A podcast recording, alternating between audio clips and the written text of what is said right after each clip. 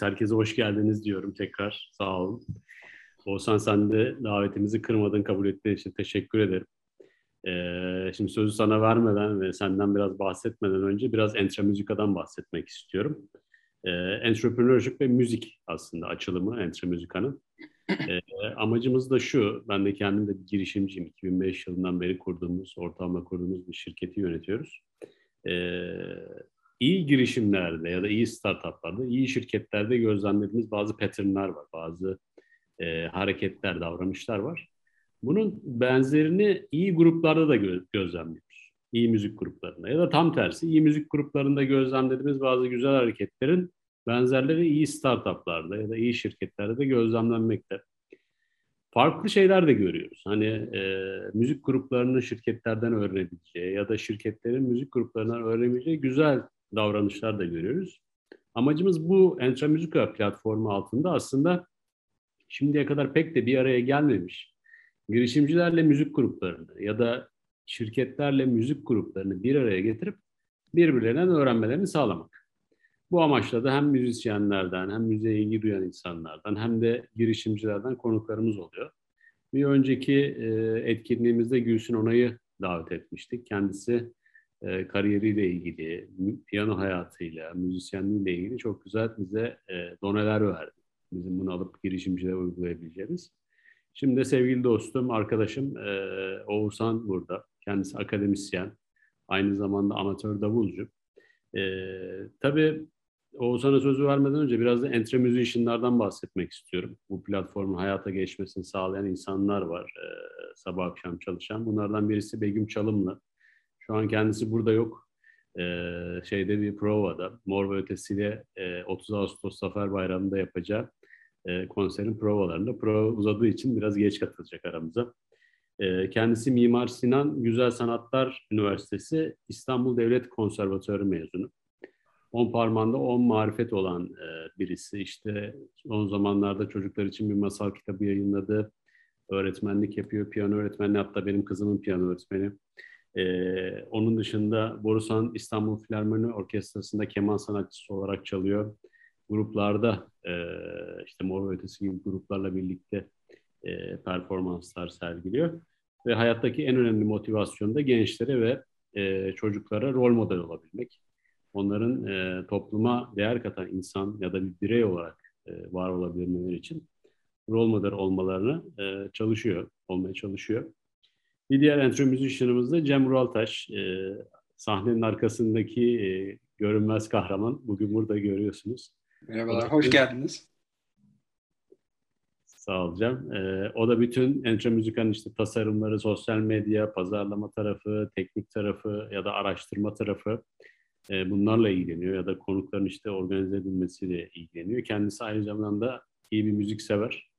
E, çeşitli e, farklı farklı müzik çeşitlerini takip ediyor. E, aynı zamanda da Yeditepe Üniversitesi Görsel İletişim ve Tasarım e, bölümü mezunu. Bu anlamda Cem'e de Begüm'e de buradan teşekkür ediyorum. Şimdi Oğuzhan kısaca senden de bahsedeyim. Akademisyenlik var, amatör davulculuk var.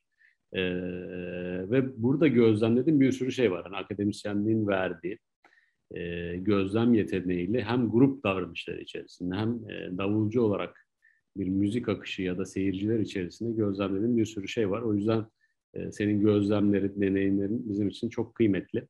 E, ortaokuldan beri de müzikle uğraştığını, gruplarda çaldığını biliyorum. İşte rock, blues ve biraz da jazz. Aynı zamanda senin tabirinle e, moonlighters'ın ya da bilinen tabirle moonlighters'ın. E, yani gündüz işlerini yapan, e, akşamda bir şekilde müzik, müzikle e, haşır neşir olan, hatta üreten e, bir insansın. E, biraz aslında senden de dinlemek isterim. Hani sorum şey olacaktı. E, gruba başlaman, davula başlaman ve gruplarda çalma hikayen ne olacak sorum ama biraz kendinden bahsedip aslında buraya doğru geçersen de sevinirim. Sözü sana bırakıyorum. Tekrar teşekkürler geldiğiniz için. Evet, çok teşekkür ederim Koray. Öncelikle beni davet ettiğiniz için. Entre Musica e, bence çok ilginç e, ve çok doğru bir noktadan başlamış bir platform. Size bu güzel düşünceniz için de tebrik ediyorum. İlk konuşmada Gülsün Onay hocamız da çok usta bir sanatçıyla bir arada olma şansımız oldu. Onun için de ayrıca teşekkür ediyorum. E, davul ve müzik e, hayatımın gerçekten aslında çok önemli bir yönü. Yani müziksiz zaten e, müzik çalmasak da e, müziksiz günümüz saatimiz geçmiyor diyebilirim. Yolda yürürken bazen bir müzik duyduğumda o zil vururken ben de vuruyorum. ya da arabada giderken sürekli müziğin ritmine eşlik ediyorum. E, bunlar bizim e, biz, benim gibi müzikle uğraşan herkesin hayatında olan şeyler. E, ama şu anda tabii mesleğim akademisyenlik, mühendislik alanında doçent olarak öğretim üyesiyim. Ama burada amatör bir davulcu olarak bulunuyorum ve bir davulcu olarak da ilk defa konuşuyorum aslında. Onun da biraz heyecanlı yaşıyorum açıkçası. Doğru değil mi? Davulculara pek şey vermiyorlar. Hani e, söz vermiyorlar. Çok güzel, sevindim. Evet, e, bir davulcunun perspektifinden müziği anlatmak benim için de güzel olacak. Burada çok sevdiğim dostlarım da var, çok değerli müzisyenler de var. Onlarla birlikte de e, onların da yorumlarını alabiliriz. Tabii tabii sevinirim. Eğer öyle e, interaktif bir şekilde ilerlersek yani herkesin katılımıyla çok daha güzel olur. E, davula nasıl başladım? Neden davul diye bir soruyla belki başlayabiliriz. Bu hikaye Ağrı'da başlıyor. Ortaokulda babamın görevi dolayısıyla Ağrı'da yaşadım 3 yıl. Ee, babam e, asker olduğu için de hayatımızın çoğu ordu evinde geçiyordu ve ordu evlerinde o zamanlar orkestralar olurdu. Pop orkestraları şeklinde. İşte davul, bas, gitar her türlü enstrüman olurdu. E, müzikten anlayan e, askerler, personel bu gruplarda çalarlardı. Ağrı'da tabii tek dünyamız ordu eviydi desem yalan olmaz. E, ilk davulu orada gördüm. Yani müzikle zaten öncesinde de haşır neşirdik. E, ilkokul döneminde de rock and roll dinlerdik. İşte kaset doldurtma dönemi vardı hatırlar herkes belki. O zaman da müzikle iç içeydik ama Ağrı'da ilk kez davulu gördüğümde gerçekten vuruldum. Korkunç bir bağ hissettim davulla. Davul çalanları hayranlıkla izliyordum gecelerde. İşte o ritmi nasıl götürüyorlar, nasıl ataklar yapıyorlar. Gözlerim sürekli onlarda. Sonra orada yavaş yavaş davul çalanların peşinden giderek abi bana bir ritim öğretsene diye Yavaş yavaş davula oturmaya başladım. Öğrenmeye çalışıyordum. Benden bıkıyorlardı genelde. Davul çalanlar e, bir iki ritim gösteriyorlardı. Sonra kurtulamıyorlardı. Daha aksak böyle zor ritimler gösteriyorlardı yakalarından düşeyim diye. Ama ben de azmedip çalışıyordum. Çok da başına da her zaman oturamıyordum ama o tutkum hala devam eder. Ortaokulda davulla bu şekilde bir tanışmam oldu. Daha sonra ilk grup lisede oldu. Lisede e, rock dinlemeye başlamıştım. O zamanlar biz müziği e, gerçekten e, benimseyerek dinlerdik. Yani rock müziği dinlerken bunun felsefesiyle e, şarkı sözlerini analiz ederek, irdeleyerek, grupları tanıyarak dinlerdik. İlk olarak lisede gruba başladım. Pink Floyd çalardık. Pink Floyd, Deep Purple, Dire Straits, Queen gibi grupların müzikleriyle başlamıştık. Hem dinliyorduk hem çalıyorduk. Tabii bu çok büyük bir mutluluktu bizim için. Yani hep e, televizyonda gördüğümüz, albümlerini gö- dinlediğimiz o grupların parçalarını çalabilmek bizim için müthiş bir şeydi.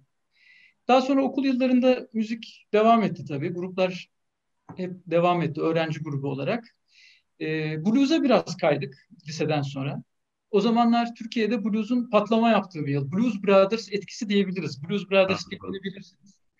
Blues Brothers filmiyle birlikte Türkiye'de bir blues sevgisi başladı. Hatta bu e, Yavuz Çetin'le mesela e, bir Turkish Blues diyebileceğimiz e, bir şeye kadar, blues türüne kadar gitti. O dönemde biz de daha çok blues dinlemeye başlamıştık. Blues'un içine girdik. Önce Çoğu insan da Oğuzhan pardon sözünü kestim. Blues'un hani ne felsefesini ne anlamını pek de aslında bilmeden de belki o e, akıma da kapıldı gibi geliyor sanki popülerlikle birlikte. E, Doğru evet. E, yani tam olarak e, bir müzik olarak sevdik aslında blues'u. Çünkü blues'u evet. anlamak için Amerika tarihini bilmek gerekiyor. Doğru. Ta o e, Mississippi'deki pamuk tarlalarından başlamak gerekiyor. Oradaki e, siyahi işçilerin, köle gibi çalışan işçilerin e, türkülerinden başlayarak diyelim, tarlada söylediği türkülerden başlayarak kuzeye doğru çıkan bir müzik blues. Kansas'a, Chicago'ya, oradan New York'a çıkıyor. E, blues kökeninden rock and roll türüyor, cazla bir, birleşiyor gibi. Tabii o zamanlar çok bilmiyorduk ama hoşumuza gidiyordu. Çok güzel ritmik, neşeli, enerjili bir müziktir blues. Biz de daha çok blues'un içine girmeye başlamıştık. Ee, daha sonra caz da ilgimi çekti. Caza biraz erken girdim aslında. Normalde müzikle ilgilenenler caza böyle bir 30'larında falan dinlemeye başlarlar. Ee, metal ve hard rock kulakları yormaya başlayınca insan caza doğru bir kayar şöyle. Ben abimin etkisiyle, abim çok iyi bir e, dinleyicidir. Abimin etkisiyle lise sonunda caz dinlemeye başlamıştım aslında. Biraz erken oldu ama yine de güzel oldu.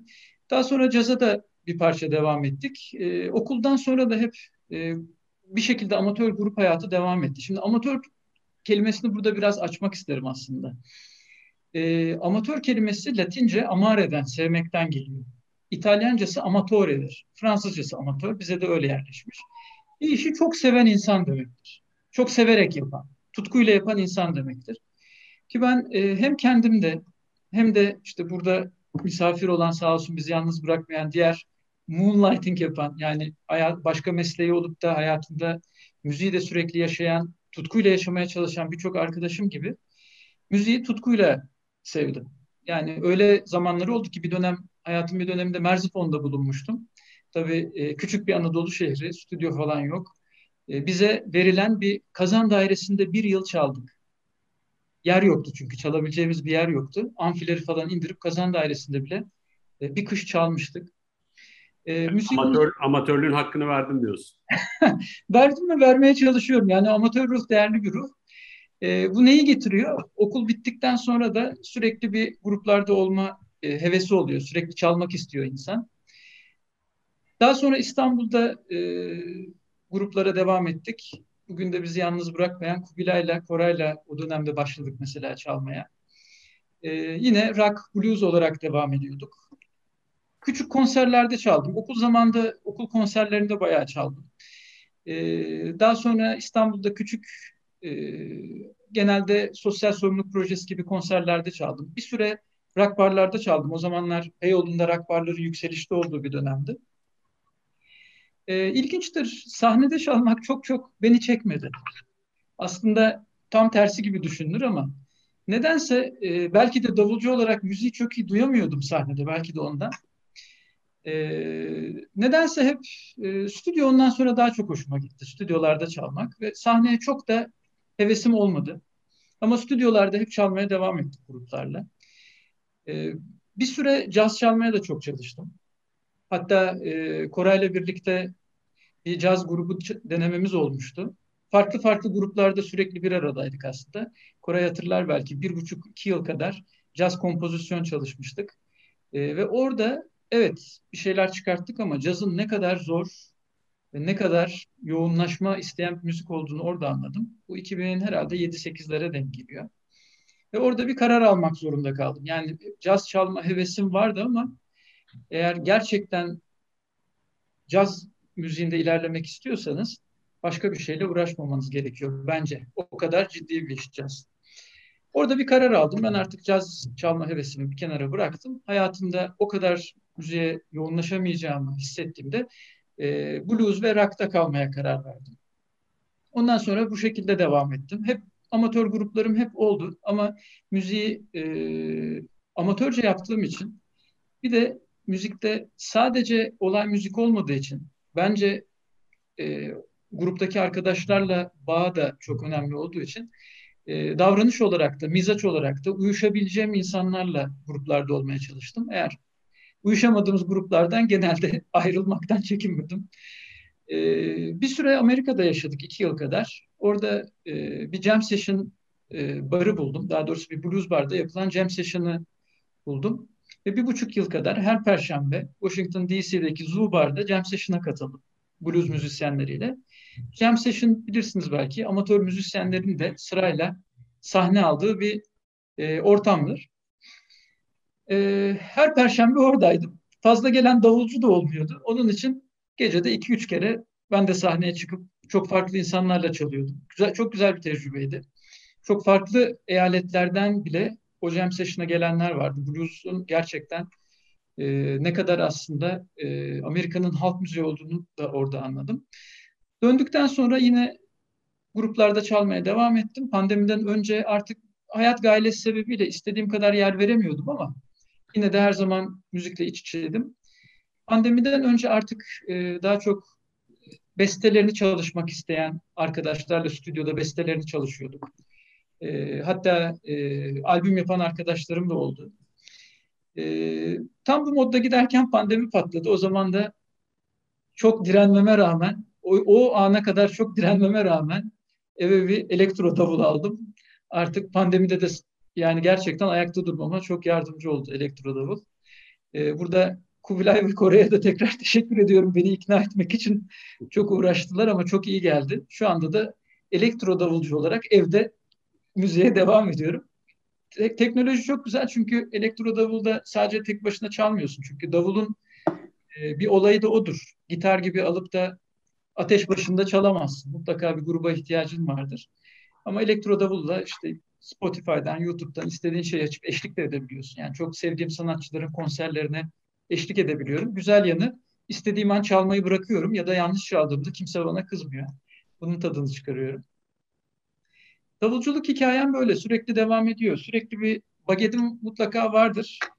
E, tatile giderken bagetimi mutlaka bavula koyarım. Çünkü çalmasam da e, elimden bırakamıyorum. Ve bu küçük antrenmanlar aslında bilekleri sıcak tutmakta işe yarıyor. Yani belki de bundan pandemi geçmezse belki bir yıl daha çalamayacağım ama yine de bu baget elimde zaten amatör müzisyenlerin en büyük özelliklerinden biri budur. Mutlaka e, müzikle bir arada olmak için çaba gösterirler. Raif var aramızda. Raif Tulga. Çok değerli bir fotoğraf sanatçımız. Ayrıca kaptan pilottur. Raif de çok güzel blues gitarı çalar. Öğrencilikten beri birlikteyiz. E, uçuşlarda çalabilmek için kendisine özel gitar yaptırttı Raif. E, şey, bagaja sığan özel boylarda bir gitarı var. Raif e, sır, sır mıydı bilmiyorum ama kusura bakmasın. Yok sır değil. Ee, estağfurullah. Merhaba ben Raif Tulga. Merhabalar. Ee, Türk Hava Yolları'nda kaptan pilot olarak devam ediyorum. Yoğun bir mesaim var. Keşke müzisyen olsaydım diyorum ama en çok hoşuma giden de amatör ruh. Bu işi amatörce yapabilmek. Doğru. Ee, daha keyifli geliyor profesyonel olmaktansa. Evet, e, blues gitar çalmaya çalışıyorum. E, çok fazla bir ben tecrübem olmadı. Sadece Oğuzhan'la vardı herhalde. Evde e, çağın gerektirdiği koşullarda e, çalmaya çalışıyorum. Elektronik bir ortam yaratıp. E, benim hikayem de e, çocukluğumdan beri müziksiz e, bir günüm geçmiyor hiçbir zaman. Bizim de Türk Hava Yolları'nda çok uzun yatılarımız oluyor bazen bir hafta gibi Afrika'da. Tabii otel odasında artık müziksiz kalmamak için tasarımı bana ait 60 santimlik bir elektro gitar e, projem oldu. E, bir luthier'le beraber İstanbul'da. Yani 61 santime kadar küçültebildik entonasyonu tutturabilmek için. Bir 6 ay uğraştım. Yapımına bizzat katıldım. E, Oğuzhan'la da paylaştım süreci. E, tabii amatör bir ruh çok keyifli oluyor böyle şeyler. Küçük bir amfi elektronik ortamda her ortama o gitarı götürebiliyorum. Öyle e, bir hikayemiz var. Müzikle güzel. beraber. Çok fazla da uzatmayayım. Çok, çok memnun olduk. Evet, ee, Oğuzhan sen aslında şey dedin hani davulcuların sesi fazla çıkmaz dedin ama şimdi biraz önce seninle de konuştuk işte e, Rolling Stone'un e, yakın zamanda vefat eden davulcusu Charlie Watts'la ilgili e, şey izliyordum bir tane belgesel izliyordum. Şundan bahsediyor bir gün provadan önce Mick Jagger e, bağırıyor etrafa Where is my drummer, Where is my drummer diyor. E, Charlie Watts'ı arıyor. E, neyse buluyorlar getiriyorlar Charlie Watts'ı haberi oluyor böyle bağırılan Where is my drummer. Ona şey diyor Don't call me again. Where is my drummer? Uh, I'm not your drummer. You are my singer diyor. Yani aslında aslında olayı alıp götüren lokomotif motor hani e, metro, metrondan da öte bir e, lider aslında drummer. Biraz da öyle bakmak lazım. E, belki de onu başaranlar tabii böyle de e, dünya çapında ünlü e, davulcular da oluyorlar. O anlamda aslında sesinizin de bayağı çıktığını düşünüyorum. Hani sözel çıkmasa da en azından orada bir ses var, bir liderlik var. Ee, şeyden bahsettin, amatörlük dedin, motivasyon dedin, e, inanmışlık dedin.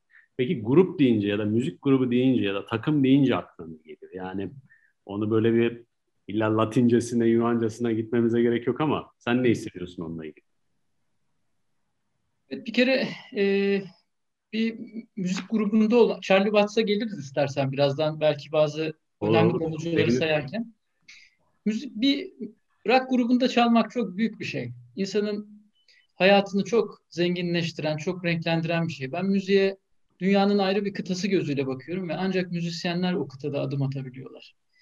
Ee, bir müzik grubunda olmak demek o sihirli şeyi paylaşmak anlamına geliyor. Ee, ve buna hayatında yer vermek anlamına geliyor.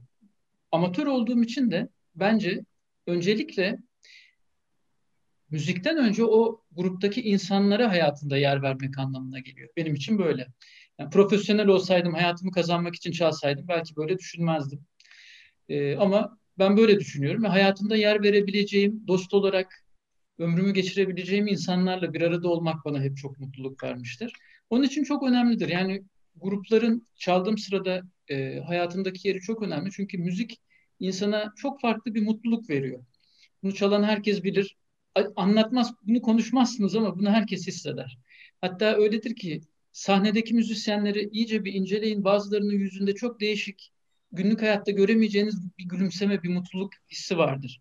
Müzikte bunu yaşıyorsunuz. Yani grubunuz sizin için çok önemli oluyor. Tabii bizim gibi Moonlighting ekibi diyelim. Hem mesleğin üzerine müzik yapanların zamanı da kısıtlı oluyor. Haftada belki bir iki kere normal yaşantıda bir iki kere bir, bir araya gelip e, prova yapabiliyoruz ve o saatler bizim için o haftanın en çok beklediğimiz saatleri oluyor genelde. Herkes de bunu gözlüyor herkes o saatlere gelebilmek için elinden geleni yapıyor. Bir grupta olmak onun için bence çok özel bir şey, birlikte müzik yapabilmek. Ee, ben hayat gailesi sebebiyle müzikten uzak kaldığım dönemler sanki bir vitamin eksiği yaşıyor, yaşıyordum. Yaşarım, hala da yaşıyorum. Yani bu vitamin eksikliği gibi. E, ve bunu ancak çaldığınız zaman tamamlayabiliyorsunuz. Uzun süre çalmazsanız bu eksikliği çok derin hissedebiliyorsunuz. Ancak o zaman geçiyor. E, bence çok özel, keşke müzikle ilgilenebilen, bir enstrüman çalabilen ya da çalmak isteyen herkesin e, yaşaması mümkün olsaydı. Öyle diyebiliriz. Doğru, doğru. Peki grup deyince e, grubu sadece müziği yaptığın, çaldığın ekip olarak mı düşünüyorsun olsan yoksa hani seyirciler de bir grubun parçası mı aslında? Yani tabii bu sahneye çıktığımız zaman, çıktığın zaman ya da ne bileyim o müzik yayınlandığı zaman biraz daha anlam kazanıyor ama e, yani seyirciler, dinleyiciler için de bunu grubun parçası diyebilir misin? Ee, güzel bir nokta. Bence öyle düşünmek lazım. Yani grubun parçası ya da o grubun dünyasının içinde evet seyirci de yer alıyor. Zaten iş sahneye çıkmaya gelince e, sadece çalanlar değil. Hani ton meisterler, o sesi ayarlayan insanlar, sahneyi düzenleyen insanlar hepsi bunun içine giriyor. Malum büyük gruplar stat konserlerine tırlar dolusu bir organizasyonla geliyorlar. Doğru. Yani herkesin orada bir payı oluyor tabii. E, seyirciye gelirsek e, küçük gruplar olduğu zaman bazen özellikle öğrencilikte böyle grupların takipçileri oluyor. Grup çevresindeki dostların oluyor mesela. Onlar da senin için önemli oluyor. Seni eleştirebilen, e, müzikle ilgili fikir veren, derinleştiren insanlar oluyor. Onlar da grubun bir parçası bence. Ee, yine ilerlemiş gruplarda prodüktörler oluyor, aranjörler oluyor, müziğin, müziği şekillendiren on, onları da gruba katabiliriz. Seyirci olmak çok ilginç bir şey. Bunu ilk kez yani en beni çok etkileyen bir sahne olarak 2009 yılında Berlin'deki YouTube konserinde görmüştüm. YouTube hayranıyım, hastasıyım YouTube'un.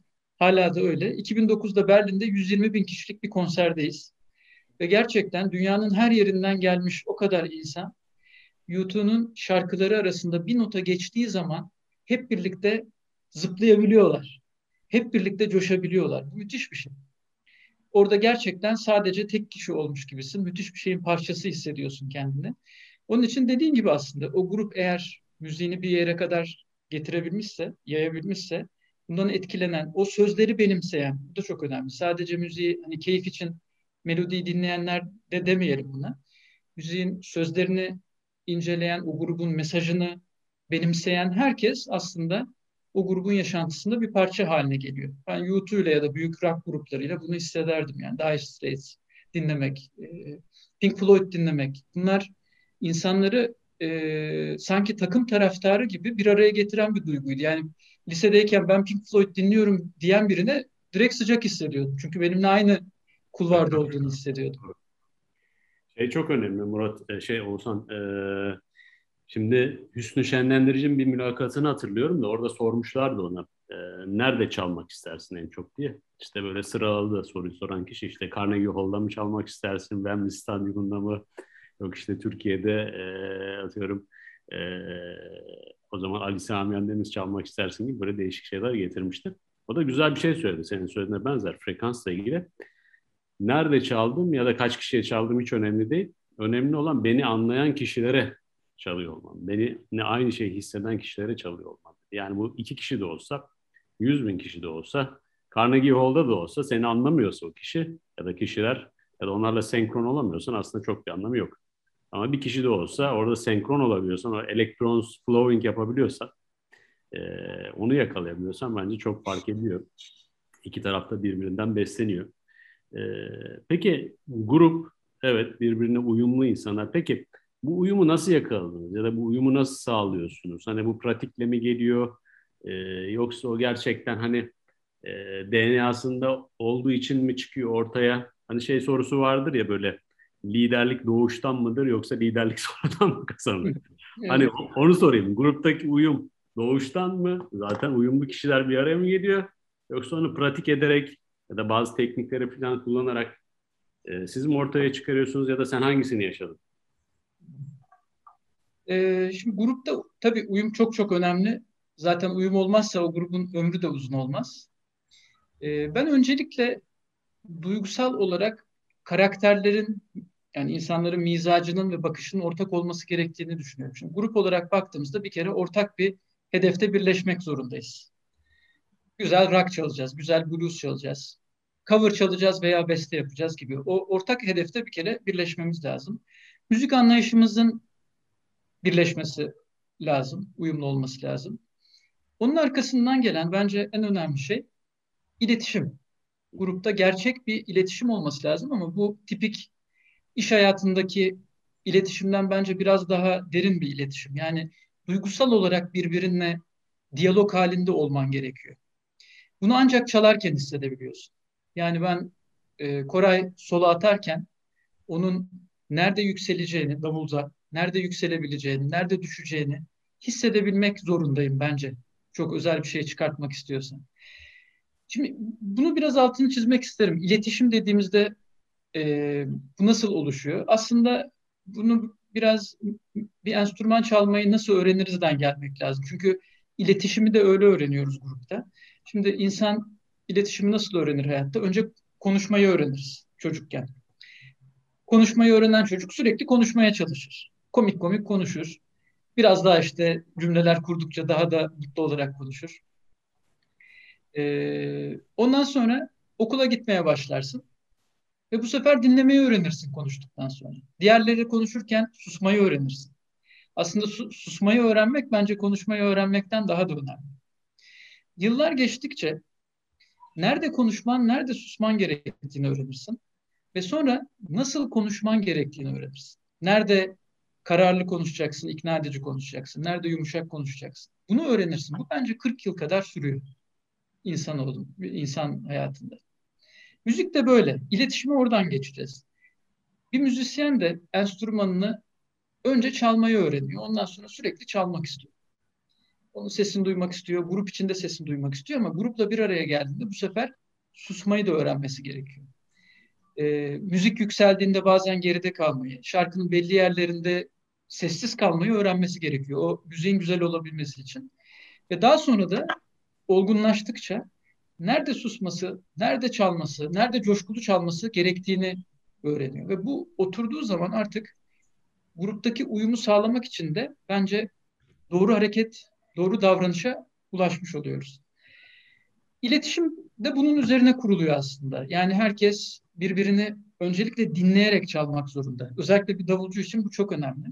Müziği sadece ben çalayım da herkes beni takip etsin diye çalamazsınız grupta. E, müziği dinleyerek birbirini dinleyerek ve hissederek çalmak lazım. Bunu yakalayabiliyorsanız zaten ortaya çok güzel bir şeyler çıkıyor ve bunu hissediyorsunuz. Bunun ancak e, hani şey sorun var diye bu acaba böyle mi olur? Grubun DNA'sında mı vardır? Pratikle gelişir mi? Bence grubun DNA'sında olduğunu hissedebiliyorsak pratikle bunu mükemmelleştirebiliriz, ilerletebiliriz. Ama grubun DNA'sında eğer mizaçlar uymuyorsa sadece pratikle bunu oturtmak bana zor geliyor.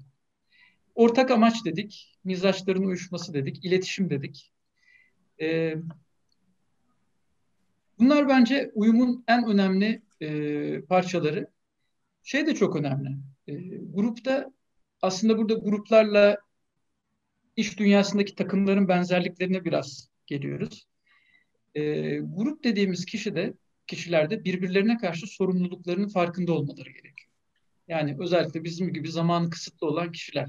Şimdi haftada iki kere prova yapacaksın. Zamanı zaten yok.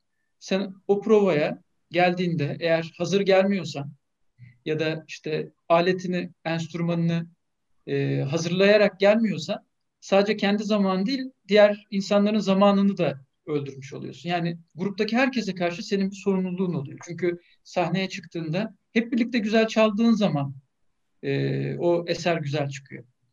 Öyle olunca birbirine karşı bu sorumluluğun bilincinde olmak da önemli. Son olarak söyleyeceğim de herkesin rolünü benimsemesi. Uyum için bu çok önemli. Şimdi az önce söyledin ya e, Charlie Watson, e, Rolling Stones'un vefat eden davulcusu. Ben de okudum biraz onunla ilgili. Bana gönderdiğin makale de çok güzeldi. Çok teşekkürler. E, Charlie Watson gruptaki rolünün, onu tanıyan davulcular, grubu yönlendiren, müziği yönlendiren kişi olarak bir rol oynadığını söylüyorlar. Şimdi her zaman davul, her davulcu rolü oynamıyor aslında. Her grupta e, mizaçlara göre roller biraz değişebiliyor. İşte o grubun uzun ömürlü olması için herkesin rolünü anlaması, kabullenmesi ve iyi oynaması gerekiyor. Bu ne demek? Şimdi bir davulcu açısından bakarsan e, müziği güzel hale getirmek için geride kalmayı bilmen gerekiyor. Şimdi davulculuk özel bir şey çünkü grupta e, makamı mevkisi olan tek müzisyen davulcu. Yerin belli. Kıpırdayamıyor ama. Kıpırdıyor muyuz? ama e, yeri geldiğinde geride olman gerekiyor ve bunu kabullenmen gerekiyor. E, mizaç olarak bazı bazen gitaristler, vokalistler lider durumdadır. Bazen davulcular lider durumdadır. E, önemli olan herkesin o rolü benimsemesidir. E, ve bunun için de virtüözite şart değildir. O da önemli bence. Yani o enstrümanı müthiş çalmak e, bu müziği çok güzel hale getirmiyor. Şimdi müzik tarihine bakacak olursak özellikle rock gruplarında klasikleşmiş özel gruplara baktığımız zaman aslında e, virtüöziteden çok bu uyumun ön planda olduğunu görüyoruz. Bu bence rolleri benimsemekten geliyor biraz. E, mesela Pink Floyd, Queen, U2, e, yine Rolling Stones, Charlie Watts da öyle. Özellikle ritim ve davul olarak baktığımız zaman çok basittir. Sadedir daha doğrusu çalma şekilleri. Çok virtüözite konuşturmazlar. Çok karmaşık, sofistike sololara girmezler bu grupların davulcuları. Ee, ama müziğe müziğe öyle bir karakterlerini katarlar ki işte o zaman o özel müziğin çıkmasında rolleri olur. Charlie e, Nick Mason, e, Pink Floyd'un davulcusu Nick Mason bunu çok güzel bir sözle ifade ediyor. Ben çok virtüöz bir davulcu olamayabilirim ama Pink Floyd'da kimse benden iyi çalamaz diye bir sözü var. Ba bağlam çok önemli. Yani nasıl bir albüm çıkacağın, nasıl bir e, mekanda çalacağın, nasıl bir parça şeyi e, repertuarıyla çıkacağın bile bence o ekipte kimlerin olması gerektiğini etkileyen şeyler. Şimdi ben biraz da e, gençlere de bağlanmak istiyorum. Sen akademisyen olduğun için sen çok da yakından çalışıyorsun üniversite öğrencileriyle. Entre Müzika'nın bir amacı da bu gençlere de bir yol göstermek. Özellikle iş hayatına adım atacak kişilere. Orada güzel birkaç şey söyledin. Bir sorumluluk dedim. Yani sorumluluk duygusu veriyor dedin. İşte zamanında gelmek, orada e, enstrümana çalışmak, parçaya çalışmak, gerektiğinde geride kalabilmek ki şu an en büyük sıkıntılardan biri bence gençliğin ve hepimizin. Herkes bir konuşma derdinde, herkes bir ön plana çıkayım, herkes bir like alayım derdinde, sahnede olayım derdinde ama sahnenin arkasında gerektiğinde kalabilmek çok kritik. Sen ne dersin? Hani müzik gruplarından iş dünyası ne öğrenebilir? Ya da iş dünyasından da müzik gruplarını öğrenebilir. Şimdi bunu da tartışıyoruz. Özellikle Begüm'le çok tartışıyorduk. Onun tabii çok yakından çalışıyor bütün müzisyenlerle.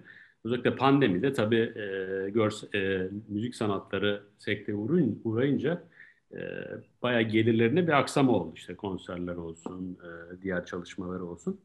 Onların da bir girişimci gözüyle ya da iş adamı gözüyle yeni yeni yöntemler bulmaları gerekti. O yüzden e, müzisyenlerin ya da müzik gruplarının gruplarının da aslında e, iş hayatından, e, iş adamlarından öğrenecekleri çok şey var. Sen bu konuda ne dersin? Hani müzik gruplarından gençler ne öğrenebilir, e, iş hayatını öğrenebilir. Tam tersi müzik grupları gençlerden ya da iş hayatından ne öğrenebilir? Hani gözlemlerin neler, tecrübelerin neler? E, biraz paylaşabilir misin? E, bir grup tecrübesi ne öğretir dersek, işte az önce söylediğimiz şeylerden yola çıkarsak, e, bir kere sorumluluk bilincini kesinlikle getiriyor. Yani çalacağın parça belliyse sen stüdyoya gelirken o parçayı parçayı çıkartmak deriz. Biz o parçayı çıkartarak hazır gelmen gerekir. E, ve buna hazırlık hazırlık yapman gerekir. Buna önem vermen gerekir. Çünkü bütün grubun müziği sana bağlı. Bu önemli. E, rol olarak amaç güzel müzik üretmekse o müzikte senin rolün neyse, karakterin neyse onu oynayabilmen gerekiyor. Kendini o şekilde koyman gerekiyor. Eğer şimdi davulcu perspektifinden bakalım. Ee, eğer bir davulcu gereğinden fazla çalarsa müziği rahatsız eder. Ben buna gevezelik etmek diyorum. Bazı davulcular gevezelik ederler. Özellikle genç davulcularda bu çok görülür. Çünkü evet bir kendini gösterme güdüsü olabilir gençken. Ama o şarkı çok güzel olduğu zaman sen aslında hedefe ulaşmış oluyorsun. Yani onu biraz zaman içinde törpülemen gerekiyor. Gerektiğinde çok melodik, çok yavaş çalabilmen, hiç duyulmaman gerekiyor. Ee, yani bunu aslında şey diyoruz ya mesela iş hayatında e, bunu e, bağlayacak olursak önce e, takım başarısı ya da grup başarısı. Evet. Ondan sonra bireysel performans ön planda. Yani ben bunu hep şeylerde şöyle anlatıyorum eğitimlerde ya da mülakatlarda. Aynı gemideyiz. E, gemi battıktan sonra sen harika dümen e, kullanmışsın, harika küreklere asılmışsın ya da yelkenleri çok iyi e, çekmişsin. Hiçbir anlamı yok. Gemi batmış zaten. Ama gemi batmadıysa, hedefe ulaştıysa ve hızlı bir şekilde e, sağ salim ulaştıysa o zaman bakabiliriz. Evet sen yelkenleri iyi asıldın mı? İşte sen e, kürekleri iyi asıldın mı? Ya da işte dümeni iyi kontrol ettin mi? O yüzden çok katılıyorum. Önce ekip, grup başarısı ya da parçanın işte e, güzel çıkması. Sonra da evet davulcumuz da iyi çaldı ya da işte gitaristimiz de iyi dedirtebilmek gerekiyor. Evet. Şöyle belki özetleyebiliriz. Bence e, uzun ömürlü olması için her müzik grubunun iyi bir takım olması gerekir. Ama her iyi takımın müzik grubu olması mümkün değildir. Müzik yapmıyorlarsa. Doğru. Ama her grubun iyi takım olmayı bilmesi gerekiyor. Bu önemli. E, tabii bunu başarmış gruplardan iş dünyası neler öğrenebilir? Belki case study'ler olarak çalışıp ne gibi e, yaşadıkları sorunları nasıl aşarak devam ediyorlar? Ya da bu uyumu sağlamak için neler yapıyorlar? Bundan e, bazı teknikler öğrenebilirler. Mesela biz öğrenciyken konsere hazırlanırken konser e, alanın sahnedeymiş gibi çalardık son provalarımızda. Yani herkes birbirine gerekirse sırtını dönerdi. Sanki seyirci varmış gibi dururdu. E, ve sanki seyirciye çalıyormuş gibi çalardı. Bu durumda davulcu için de önemli bir şey gerçeği karşımıza çıkıyor. Güven duygusu. Bu da çok önemli bence. Gençlerin de bunu öğrenmesi lazım. Güven duygusu çok çok önemli. E, davulda e, özellikle sahnedeyken herkes size sırtını döner ve size güvenmek zorundadır. Doğru. Yani o anlamda davul müziğin kalp atışı gibidir. O atışa sürekli güvenebilmen lazım ve o atışın seninle birlikte uyumlu bir şekilde devam etmesi gerekiyor. İşte davulcunun bu güveni hissetmesi ve bu güvenin karşılığını vermesi gerekiyor. Bu önemli bir şey bence. Bunu anlamak önemli. Yani o takım içinde herkesin e, sana güvendiğini hissetmek ve bunun e, için e, gerekir gerektiği kadar çalışmak, gerektiği kadar emek harcamak çok önemli. E, müzik grupları ne öğrenebilir? Şimdi proje kelimesi burada bence anahtar kelime. Proje kelimesi artık müzik jargonuna da yerleşti. Artık müzisyenler işte yeni bir projemiz var, şurada birlikteyiz gibi konuşuyorlar. Sonuçta her albüm, her yeni bir konser, e, bazen farklı müzisyenlerin bir araya gelerek yaptığı karma çalışmalar. Bunların hepsine artık proje deniyor. Ama projeyi dediğin şeyin de sonuçlanması gerekiyor. Ve bunun için belki sadece müzisyenlik de yetmiyor. e, prodüktörlük, aranjörlük gibi teknik e, yeteneklere de ihtiyaç var. Bence müzisyenlerin, grupların e, proje yönetimi kavramını öğrenmesi çok yararlı olur diye düşünüyorum. Yani bir olayı sonuca götürmek için ne yapmamız gerekiyor? Nasıl tekniklerle ilerlememiz gerekiyor? Eğer bunu öğrenirse müzisyenler bence projelerini daha rahat ilerletebilirler gibime geliyor. Ve takım e, yani iş dünyasındaki takım çalışmalarını da örnek olarak belki alabilirler ilerlemek için. Doğru. Daha böyle fizibilite anlamında aslında müzik gruplarının e, şeylerden öğreneceği çok şey var. E, projelerden, iş dünyasında yapılan projelerden. İş dünyası da özellikle hep böyle bas bas bağırıyor ya işte yaratıcılık, inovasyon, e, buluşçuluk gibi. E, ben şuna inanıyorum. E, inovasyon dediğimiz şey e, rakiplere bakarak bulunmuyor. Yani A şirketi B şirketine bakarak bunu bulmuyor. A şirketinin bir X, Y şirketine bakarak yani çok farklı bir e, şirkete bakarak inovasyon yaratabileceğini düşünüyorum. Ve bir müzik grubu da aslında bunun benzeri bir durum. Yani çok farklı bir e, segment. İnovasyon için çok güzel bir aslında ortam sağlıyor. Yani rakiplerimize değil de farklı endüstrilere, işte müzik gruplarına, belki sanatçılara, belki de çok alakası endüstrilere bakarak ancak inovasyon yakalanabilir. Aksi takdirde olduğumuz yerde dönüp duruyoruz. Evet. Doğru. Yaratıcılık sürecini e, müzik bağlamında görebilir iş dünyası gruplarda. E, bence firmalar müziği aslında çalışanları için çok yararlı şekillerde de kullanabilirler gibime geliyor. E, mesela müziğin bir enstrüman çalmanın e, birçok şeye çok yararlı etkilerini olduğunu görüyoruz. Odaklanmayı kolaylaştırıyor, zihinsel süreçleri kolaylaştırıyor, motiv hayat motivasyonunu arttırıyor. Grupla yaptığında zaten çok daha fazla farklı bir e, mutluluk veriyor. Belki firmalar e, çalışanlarının müzikten daha fazla yararlanabilmesi için e, çalışanlar arasında müzik grupları neden kurmuyorlar? Bu benim aklımda olan bir sorudur. O, hani... dedin ya yelken e, kurslarına gönderiyorlar ama niye müzik grubu kurmaya ya da bir müzik parçası çalmaya teşvik etmiyorlar? Evet, bence bu güzel bir şey olur. Çünkü çalışanların motivasyonu artar. E, müziğin mutluluğunu birlikte yaşarlar, takım çalışmasını birlikte yaşarlar. Mesela bir firmada hiç enstrüman çalmayı bilmeyen ama çalmak isteyenler yani seviye seviye farklı gruplar oluşturulabilir. Ve belli repertuarlar üzerinden giderek o farklı seviyedeki gruplar şarkı çalmayı birlikte öğrenebilirler, pratik yapabilirler. Ondan sonra da diyelim ki yılda bir, bir iki e, bir e, etkinlik düzenlenir firmada ve sahne alırlar. E, bu belki bir sosyal sorumluluk projesine de dönüştürülebilir. Bu sayede çalışanlar arasında bağ da kuvvetlenir bence. Çalışanlar o bütün enstrüman çalmanın getirdiği bilişsel e, ya da e, psikolojik yararları da görürler. E, ve bunları da müzisyenlerin, grup tecrübesi olan müzisyenlerin antrenörlüğünde yapabilirler. Böylece iş dünyasıyla müzisyenleri gerçekten bir araya getirmiş de olabilir. Çok doğru. Bence bu güzel bir birliktelik olur. Hatta belki Entre Musica firmaların ve müzisyenlerin birbirlerini bulabildiği bir köprü olabilir diye düşünüyorum. Olabilir. Neden olmasın? Yalnız ben bir şeyler pardon. Ben de bir şeyler söylemek istiyorum bu konuda. Yani e, amatör müzisyenden çok çok iyi bir dinleyici olduğumu düşünüyorum. Ee, çok fazla mesleğim itibariyle yurt dışına gidiyorum. Ee, en keyif aldığım şey de her fırsat bulduğumda canlı bir e, müzeye katılabilmek. O akşamı o şekilde değerlendirebiliyorum. Ben şunu düşünüyorum. Dünyada e, herhalde müzik kadar insanları bir araya getirebilme gücü olan başka bir şey yok. Yani hani dinler bile artık müzikleri kullanmış tarih boyunca. E, aynı modu oluşturup aynı insanları bir araya getirebiliyor müzik. E, tabii bu, bunu bir araya getirebilmek için grubun çok uyumlu hareket etmesi lazım.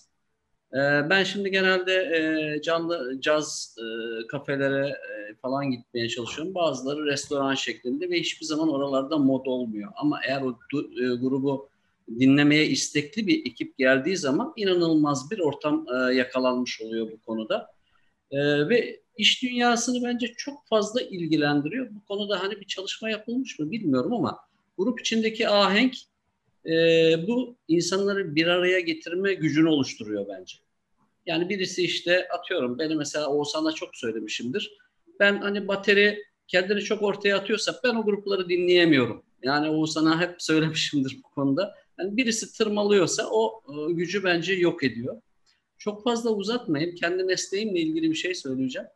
Ee, havacılık tabii daha kritik bir meslek olduğu için ekip içinde birinin yaptığı hata yüzlerce insan ölümüne neden olabiliyor havacılık tarihinde. Bizim e, yıllardır zorunlu dersimiz var. Her sene bunun e, eğitimini alıp tekrar tekrar sınava giriyoruz. E, CRM, Career Resource Management diye. Çok kısa bahsedeceğim. E, bu da bir ekip içindeki insanların uyumlu çalışması. Herkese eşit miktarda söz e, sahibi, e, adaletli bir ortamda e, ifade özgürlüğünü getirebilmek. Eğer ekipteki en e, dipteki kişi en yukarıdaki kişiye fikirlerini beyan edemiyorsa bu uyumun yok olduğu anlamına geliyor e, bu konsepte. E, tabii bunun içinde bir de just culture var. E, bu da şu demek, herkesin yaptığı hatayı, ben şu hatayı yapıyorum, bana bu konuda bilin, destek olun diyebilmek. Ben bunu gruplarda çok iyi görüyorum. Çok iyi gruplarda baterist bir hata yapsa bile basçı onu çok iyi kamufle edebiliyor. Veya işte gitarın teli kopsa bile eğer grup çok iyi grupsa onu izleyici hiçbir zaman hissetmeyebiliyor. Yani bu konuda bir analiz edilip iş dünyasına çok rahat artırılabilir. Yani bu e, ekip arasındaki mantığı matematiğe dökülüp yani çok fazla alan var. Çok da ilgilendirdiğini düşünüyorum. E, bu konuda fikrimi beyan etmek istedim. Çok teşekkür ederim Raif Bey. Çok doğru, çok katılıyorum. Ee, belki de bunu işte çocukluktan böyle bir müzikle veremediğimiz için de belki böyle. Ee, hep rekabete sokmuştu çocukları da. Onlar da kendisini hep ön plana çıkarma derdinde. Ee, Oğuzhan senin dediklerine de katılıyorum. Orada bir şey atlıyoruz ama hani gruptaki uyum derken e, hep belki de varsayıyoruz onu. E, çalışkanlık ve disiplin çok önemli. Yani işte hazırlanmak dedin ya altında vurgulamak lazım. E, biraz da ben tembelleştiğimizi düşünüyorum. Hani iş hayatına bakıyorum. Herkes kısa yoldan e, bu işi nasıl kotarırım onun derdinde ya da topu başka birine atma derdinde. Emek vereyim de e, bu işin hakkını vereyim ya da keyfini alayım derdinde pek değil. E, bunu da belki altını çizmek lazım. E, müzik evet. belki bunu biraz da verebiliriz. Belki e, gençler bazında bunu söylemek gerekiyor aslında. Çünkü çağımız şöyle biz hani yaş olarak sıfır bilgisayar, sıfır internetli hayatı gördük. Doğru. Şimdi çağımız artık kolaylık çağı. Yani kolaylık yüceltiliyor. Bir sonucu kolay alma yüceltiliyor. Dijital dünyada bu çok daha fazla. Yani bir tıkla bir şey yapmak istiyoruz ve gençler artık buna alışık olarak doğuyorlar. Ee, enstrümanına hakim olabilmek için çok çok çalışmak gerekiyor. Bu çok doğru senin dediğin. Yani bu işin bir kısa yolu yok. Geçen kim olduğunu bilmiyorum söyleyen ama güzel bir söz duymuştum. Ee, gitmeye değer yerlere çıkan kestirme bir yol yoktur demiş birisi. Çok güzel bir söz bence. Müzik için de bu çok geçerli. Bunu işte yıllardır çaldığım mesela Koray bu konuda bana örnektir. Ee, hiç bırakmadı müziği. Yani çok yoğun çalıştığı dönemler oldu ama sürekli e, işin en derinine inerek e, müzik çalışmıştır. Bu konuda Koray'ı örnek almak lazım. Ee, dediğin çok doğru. Gençlerin özellikle bunu duyması lazım. Hani bu konuşmayı YouTube'da sonradan seyreden gençler olacaksa umarım olur. Çalışkanlık ve disiplin müziğin temel taşları. Çok çok doğru. Koray Bey siz ne diyorsunuz? O Oğuzhan'la ilgili ne düşünüyorsunuz? İyi bir grup üyesi mi? Oğuzhan'la biz e, dediği gibi Moonlighters grubunda e, bir arada çaldık. Daha sonra da ara ara hep buluştuk stüdyolarda beraber müzik yaptık. E, Oğuzhan'ın söylediği her şeye katılıyorum. E, iş hayatının içerisinde de sürekli müzik yaparken bulunmuş biri olarak diyebilirim ki çok öğreneceği şeyler var iş hayatının. Özellikle e, amatör zevklerle bir araya gelmiş müzisyenlerden. Çünkü e, bir noktada e, profesyonel müzik ve amatör müzik ayrımını yapması gerekiyor insanın. Yoksa e, yani işinden mi para kazanacak, müzikten mi para kazanacak diğer veya müziği iş olarak görecek mi? O kararı verdikten sonra e, o ana yol ayrımı bir yerlere götürmeye başlıyor. E, çünkü insanın tercih ettiği müziği veyahut ileride de ilgilenmek istediği e, müzik dalındaki notalarla uğraşmayı e, profesyonel müzisyen her zaman yapamıyor beraber çaldı işte sanatçıları diyorlar. Sanatçısı işte genellikle de solist tabii. solistin e, yolunda gitmek e, durumunda kalıyor profesyonel müzisyenler. Bir zaman sonra da maalesef bu dönüşümü yaşamış gençliğini bildiğim şimdi de artık Türkiye'nin sayılı müzisyenliği içerisinde olan arkadaşlardan ya bu proje para etmez ki dediğini ve ne şekilde dönüştüğünü gördüğüm, üzüldüğüm arkadaşlar oldu. E, amatör ruhu e, benzerlik olarak iş hayatı içerisinde de kaybetmemek gerekiyor. Her ne kadar e, günümüz Türkiye koşullarında zor olsa da. Ama işte o, o sevinç, bir şeyi başarmanın zevki, müzikte tabii çok daha derindir bu. Yani e, sadece bir hedefe ulaşmak, işte e, skoru yakalamak, KPI'ler falan gibi şeyler değil. O manevi e, hazla işin içinde olduğunda Oğuzhan'ın betimlediği o e, işte yüzlerdeki gülümseme veya farklı bir frekanstaki paylaşımın dışa yansıması diyelim iş hayatında çok çok kolay olmuyor. Çünkü mecburen e, kantitatif şeyler üzerinden gidiyor değerlendirmeler. Doğru. E, şirketlerde müzik gruplarının, e, müzik grupları kurmanı birkaç kere denemiş biri olarak söyleyeyim her zaman kolay olmuyor. Çünkü e, o bir enstrümanı çalabilir. Genelde ritim atölyeleri en rahat oluyor bu işin. Diğer enstrümanların bir dik yokuşu var başta.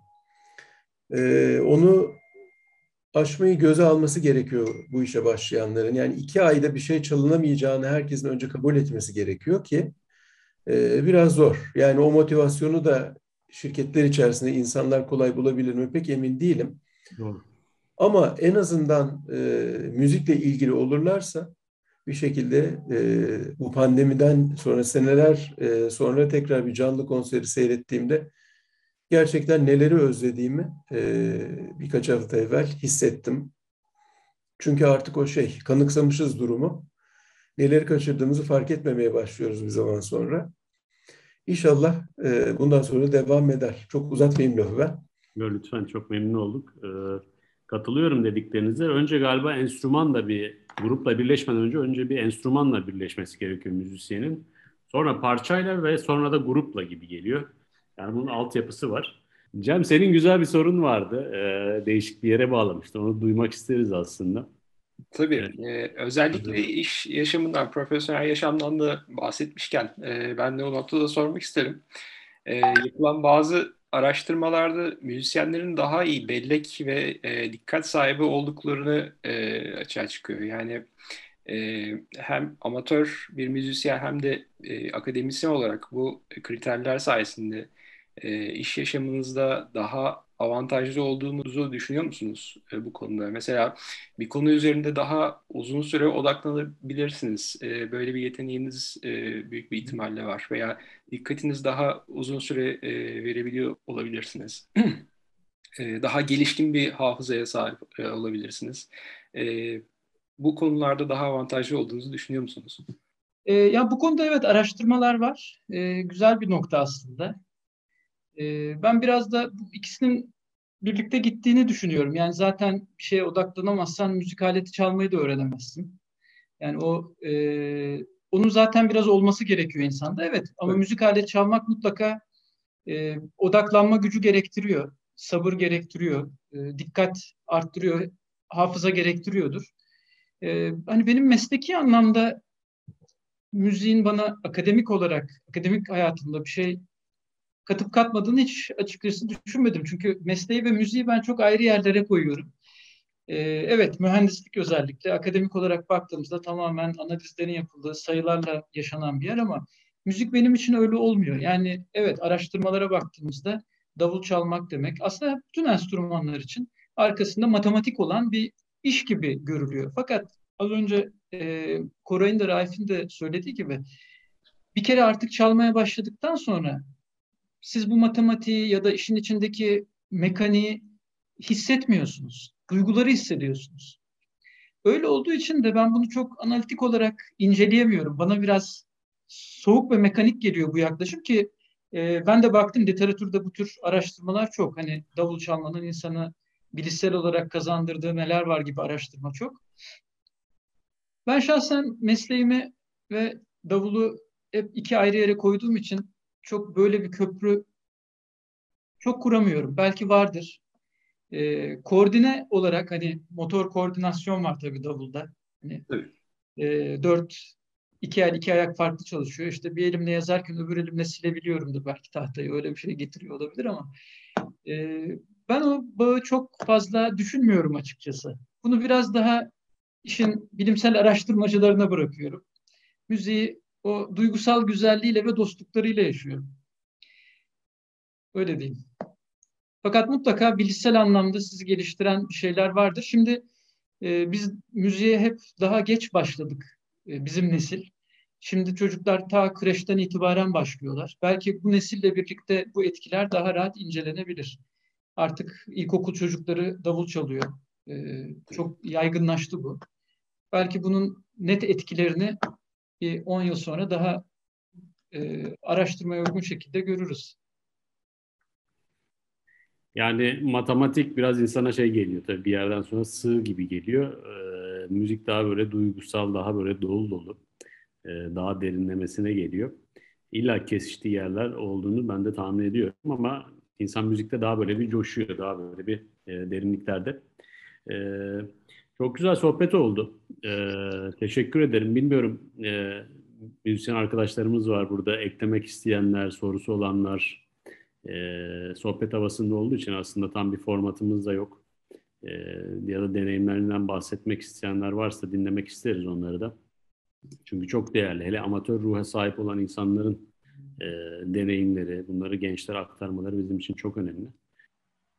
Peki e, teşekkür ederiz. Biraz zamanımızı da açtık. E, normalde 9'da bitiriyoruz. E, Oğuzhan çok teşekkür ederim. Zamanını ayırdın. E, değerli arkadaşlarını da davet ettin. E, herkese katılımcının hepsine teşekkür ederim. Cem sana da organizasyon için teşekkür ederim. E, umarım e, sadece girişimcilere değil toplumun her katmanına müziği, müzik sevgisini, o disiplinini, o uyumu e, verebiliriz. E, bunun için çalışıyor olacağız. Ben de çünkü bunu yaparken çok keyif alıyorum. Ben de kendim işte e, piyanoda küçük bir şeyler yaparak da e, kendim bu anlamda ilerletmeye çalışıyorum. İşte kızıma örnek olmaya çalışıyorum. E, iyi ki varsınız, iyi ki geldiniz bugün de. Teşekkür ederim. Bir sonraki etkinlikte görüşmek üzere. Çok teşekkürler Koray bizi davet ettiğin için. Son söz olarak şunu söylemek isterim. Evet, e, şöyle bir baktığım zaman yaklaşık 35 yıldır müzikle uğraşıyorum. Benim için müziğin en güzel sonucu tanıştığım harika insanlar oldu. Birçok e, samimi dostum müzikten kalmadır benim için ve yıllardır hep böyle oldu. Onlara da çok çok teşekkür ediyorum hayatında oldukları için. Bir kitap önermek istiyorum bitmeden. Eğer e, bir grupta çalmak nedir, özellikle caz bağlamında ilgilenen olursa Wynton Marsalis'in Moving to Higher Ground, How Jazz Can Change Your Life, Jazz hayatınızı nasıl değiştirebilir diye çok güzel bir kitabı var. E, grup ruhunu e, anlamak isteyenler, özellikle caz müziğini anlamak isteyen gençlere özellikle çok çok tavsiye ederim. Belki Entre Musica referanslarınız içerisinde yer alması da güzel olabilir diye düşünüyorum. Ben de çok teşekkür ediyorum bu güzel davet için. Bu sohbet için tüm dostlarıma da sonsuz teşekkür ediyorum. Sizleri görmek bir arada aynı ekranda ekranda da olsak aynı ekranda görmek harikaydı. Umarım Entre Musica'nın gelecek konuşmalarında keyifle birlikte oluruz. Çok teşekkürler. Teşekkür ederiz katılımınız için. Teşekkür ederiz. Görüşmek üzere. İyi akşamlar. Üzere. İyi akşamlar. İyi akşamlar. İyi akşamlar. Sağ olun.